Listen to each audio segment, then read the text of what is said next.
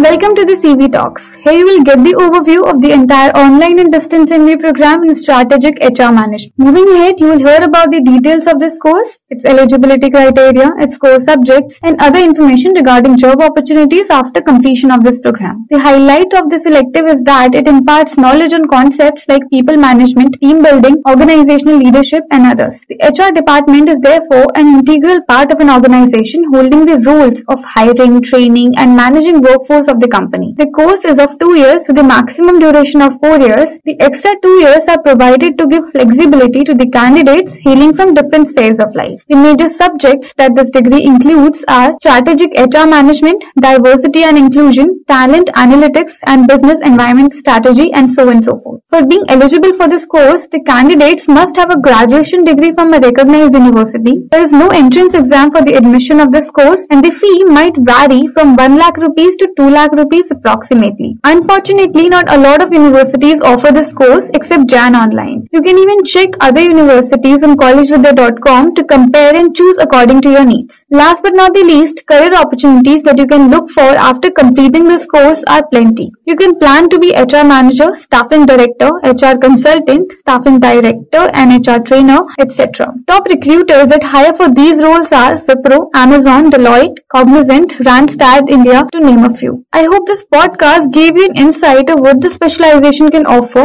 For more such podcasts, either visit collegevidya.com or can search College Vidya on SoundCloud. Also, you can compare different universities at College Vidya on different factors that are providing your program.